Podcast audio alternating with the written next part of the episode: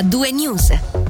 Su A2 News, su Radio Ticino è arrivato il consueto momento di concentrarci sull'attualità regionale.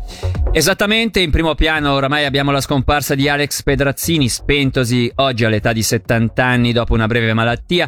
Esponente di spicco del PPD ha ricoperto la carica di consigliere di Stato a capo del Dipartimento Istituzioni per due legislature fra il 1991 e il 1999. Quattro anni dopo aver lasciato il governo è rientrato in politica dopo l'elezione in Gran Consiglio dove ha seduto fino a due anni fa. Sentiamo il ricordo di Fabio Bacchetta Cattori. Beh, lo ricordiamo sicuramente come un maestro di politica. Io ho mosso i miei primi passi e una delle primissime persone che ho incontrato per ricevere i migliori e i maggiori consigli era proprio stato Alex Petrazzini che mi dava delle indicazioni per cercare di camminare in un mondo certamente non facile all'interno del quale per lui però lui era riuscito a distreggiarsi molto bene, sempre, sempre in contatto con le persone, con ogni singola persona, con la popolazione e all'interno di enti e vari attivi nella società civile.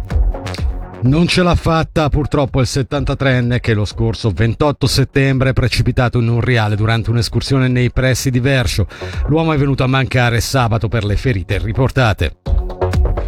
Passiamo ora alla cronaca giudiziaria. Rinvio a giudizio per quattro dei cinque autori dell'aggressione ai danni di un diciottenne del Mendrisiotto avvenuta lo scorso 28 gennaio a Cadempino. La procuratrice pubblica Valentina Tuoni ha deciso che davanti alla Corte delle Assise Criminali dovranno comparire un 27enne cittadino italiano, un 32enne colombiano, un 21enne svizzero e un 21enne rumeno, tutti residenti nel Luganese. Le principali ipotesi di reato a loro carico sono di sequestro di persone, rapimento, ripetuto ripetuto e aggravato tentato omicidio intenzionale e ripetuta esposizione a pericolo della vita altrui. E ora torniamo a parlare della pandemia perché certificato Covid solo a chi è guarito vaccinato. Questa ipotesi è stata formulata da Tania Stadler, presidente della Task Force Scientifica a supporto delle decisioni del Consiglio federale. Dunque, secondo quest'ultima, in un'intervista rilasciata al Blick, in caso di un aumento consistente dei casi per evitare i fotocolai in occasione di grandi eventi, sottoporsi a un test per il coronavirus potrebbe non bastare più per ottenere il Covid Pass. Questa è una delle opzioni al vaglio degli degli esperti per evitare di vietare i grandi eventi o e di sovraccaricare il sistema ospedaliero.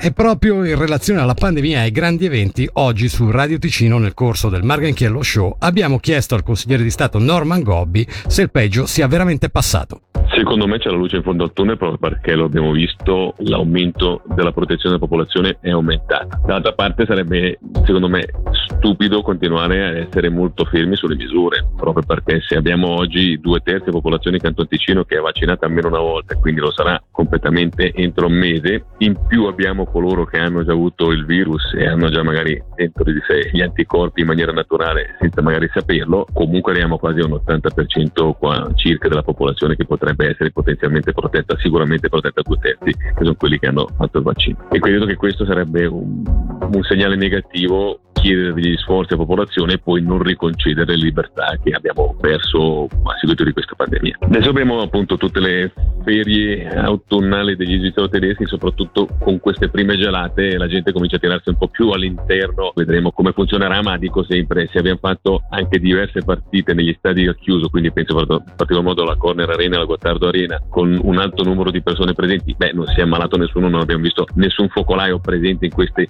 in queste situazioni di alta presenza di persone all'interno di, uno, di un immobile chiuso. E per concludere parliamo di una speciale giornata di volontariato aziendale. Vi ha partecipato la direzione del DEX con i collaboratori della divisione della formazione professionale che in questo modo hanno potuto conoscere le attività della Fondazione Francesco diretta da Fra Martino Dotta e dei centri di distribuzione del tavolino magico della Svizzera italiana. Sentiamo Michele Sedili. La pandemia ha avuto conseguenze sulla vita personale, scolastica e lavorativa di tutta la popolazione mettendo alla prova famiglie, scuole e aziende. Così Così riporta il DEX in un comunicato sottolineando che i più fragili e vulnerabili hanno avuto un incremento dei bisogni. In questi mesi hanno trovato un sostegno concreto nelle strutture gestite da associazioni ed enti di volontariato sociale in Ticino. Per sottolinearne l'importanza e dare concretezza al proprio impegno sociale, la direzione della divisione della formazione professionale ha quindi organizzato un'iniziativa di volontariato aziendale. I collaboratori della DFP hanno aiutato i volontari nei centri di distribuzione del tavolino magico a Bellinzona, Locarno e Lugano e alla mensa sociale Casetta Gialla di Cornaredo. All'iniziativa hanno preso parte oltre 40 collaboratori. E prima di salutarvi eh, su Radio Ticino, eh, di concludere questo appuntamento con A2 News, c'è ancora il tempo per i Tech Dead con Back for Good. A2 News. Senti come suona il ritmo delle notizie su Radio Ticino.